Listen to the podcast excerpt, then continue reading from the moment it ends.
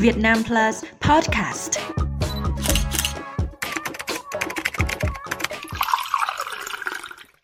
Chào mừng quý vị và các bạn đã trở lại với Việt Nam Plus Podcast trong một tập mới về chủ đề phong tục cúng ông công ông táo, lễ quan trọng đầu tiên khởi đầu cho tất cả của người Việt Nam.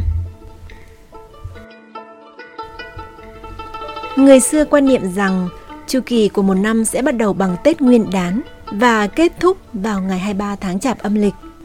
Vào ngày này, các gia đình sẽ tiến hành lễ cúng trang trọng để tiễn ông công ông táo về trời, báo cáo với Ngọc Hoàng về tất cả mọi việc trong năm, cũng như các mong muốn của gia chủ. Và đến đêm 30 Tết, gia chủ sẽ lại rước ông công ông táo trở về cùng với gia đình chào đón năm mới.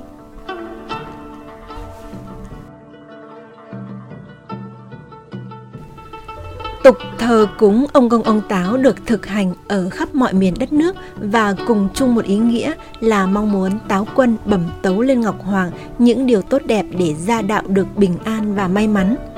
Tuy nhiên, với những đặc trưng văn hóa vùng miền, lễ cúng táo quân ở ba miền Bắc, Trung, Nam lại có những khác biệt đầy thú vị về thời điểm và lễ vật trong mâm cúng.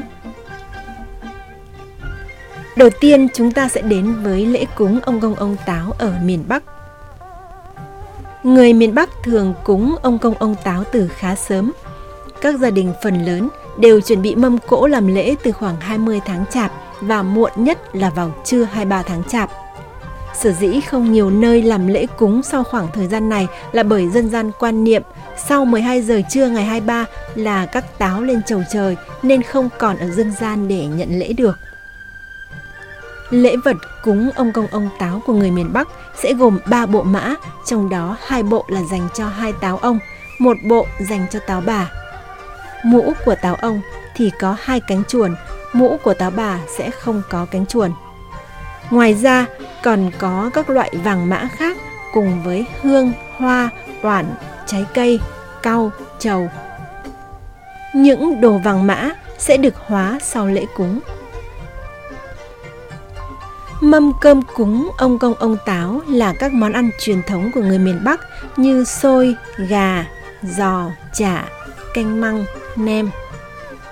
Ở nhiều địa phương của Bắc Bộ còn cúng xôi chè, thường là chè bà cốt, được nấu bằng nếp cái, xôi gò, đường nâu và gừng. Một điểm đặc trưng văn hóa khác biệt của miền Bắc đối với miền Trung và miền Nam là phần lớn các gia đình sẽ dùng cá chép để làm đồ cúng lễ ông công ông táo.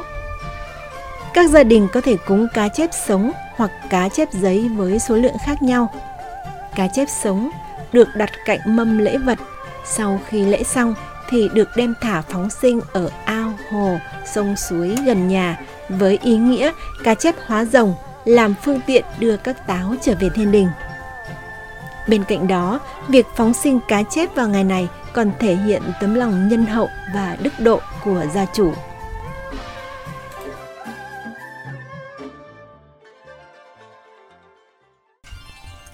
Còn ở miền Trung, phong tục cúng ông công ông táo ở đây được cho là cầu kỳ và khác biệt nhất trong ba miền.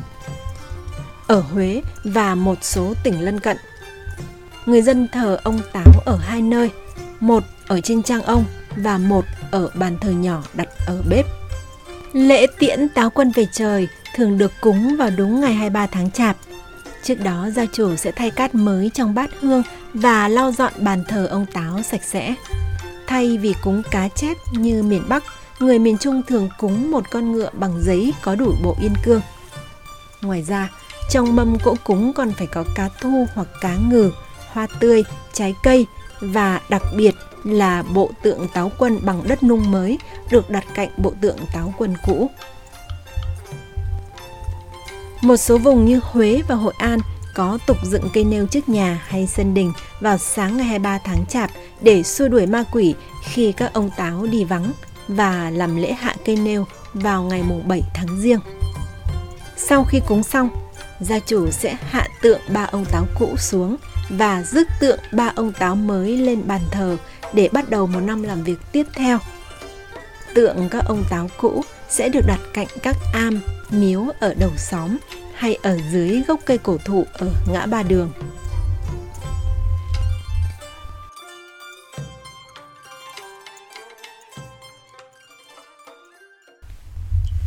Ở miền Nam, phong tục cúng ông công ông táo của người Nam Bộ xưa là bắt đầu lễ cúng vào buổi đêm trong khoảng thời gian từ 20 giờ đến 23 giờ ngày 23 tháng Chạp. Người miền Nam quan niệm rằng lễ cúng ông táo chỉ được thực hiện vào cuối ngày. Khi cả gia đình đã dùng xong bữa tối, lúc này không phải dùng đến bếp núc để nấu nướng, không phiền đến các táo thì mới là lúc thực hiện nghi lễ tiễn táo quân lên chầu trời. Tuy nhiên do có sự giao thoa văn hóa nên thời gian cúng và mâm cỗ cúng ông táo của người miền Nam đến nay đã ít nhiều có sự thay đổi. Nhiều nhà làm lễ tiễn ông táo từ sáng sớm ngày 23 tháng Chạp tại khu vực đặt bếp nấu. Mâm cỗ cúng ngoài những món mặn chủ đạo như nem, giò, bánh trưng, hành muối, gà luộc còn có thêm những chén chè chuối nước, đĩa kẹo được làm từ mè đen và đậu phộng. Lễ vật cúng ngoài nhang đèn, ba chung nước nhỏ, đặc biệt phải có bộ cò bay ngựa chạy dùng để hóa sau khi xong lễ. Bộ có bay ngựa chạy là những tấm giấy vàng mã in hình một con ngựa đang phi nước đại và một con cò với đôi cánh dang rộng, gồm hai phần khác nhau. Một phần dùng trong lễ cúng tiễn và một phần dùng trong lễ rước ông táo trở về với gia chủ vào ngày 30 Tết. Theo sách đặc khảo về tín ngưỡng thờ gia thần, người dân Nam Bộ dùng bộ giấy cò bay ngựa chạy theo ý nghĩa ngựa chở ông táo đi đường bộ rồi cò chở ông táo bay về trời.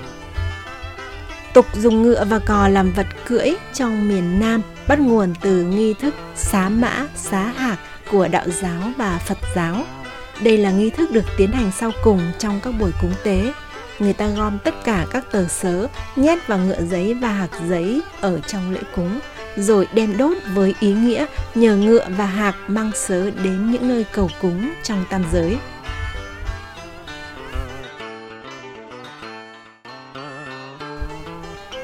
Tuy có những sự khác biệt như vậy, nhưng tự chung thì lễ tiễn ông công ông táo về chầu trời của mỗi gia đình người Việt ở miền nào cũng đều thể hiện lòng thành kính đối với vị thần cai quản việc phúc đức trong nhà và mong muốn cho một năm mới bình an sung túc.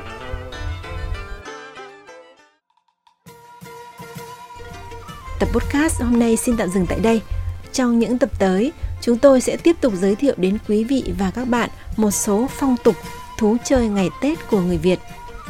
Quý vị và các bạn có thể truy cập chuyên mục podcast trên báo điện tử Việt Nam Plus tại địa chỉ www.vietnamplus.vn và Vietnam Plus Podcast trên các nền tảng Google Podcast, Apple Podcast, Spotify để nghe lại. Cảm ơn sự ủng hộ của quý vị và các bạn. Xin chào và hẹn gặp lại.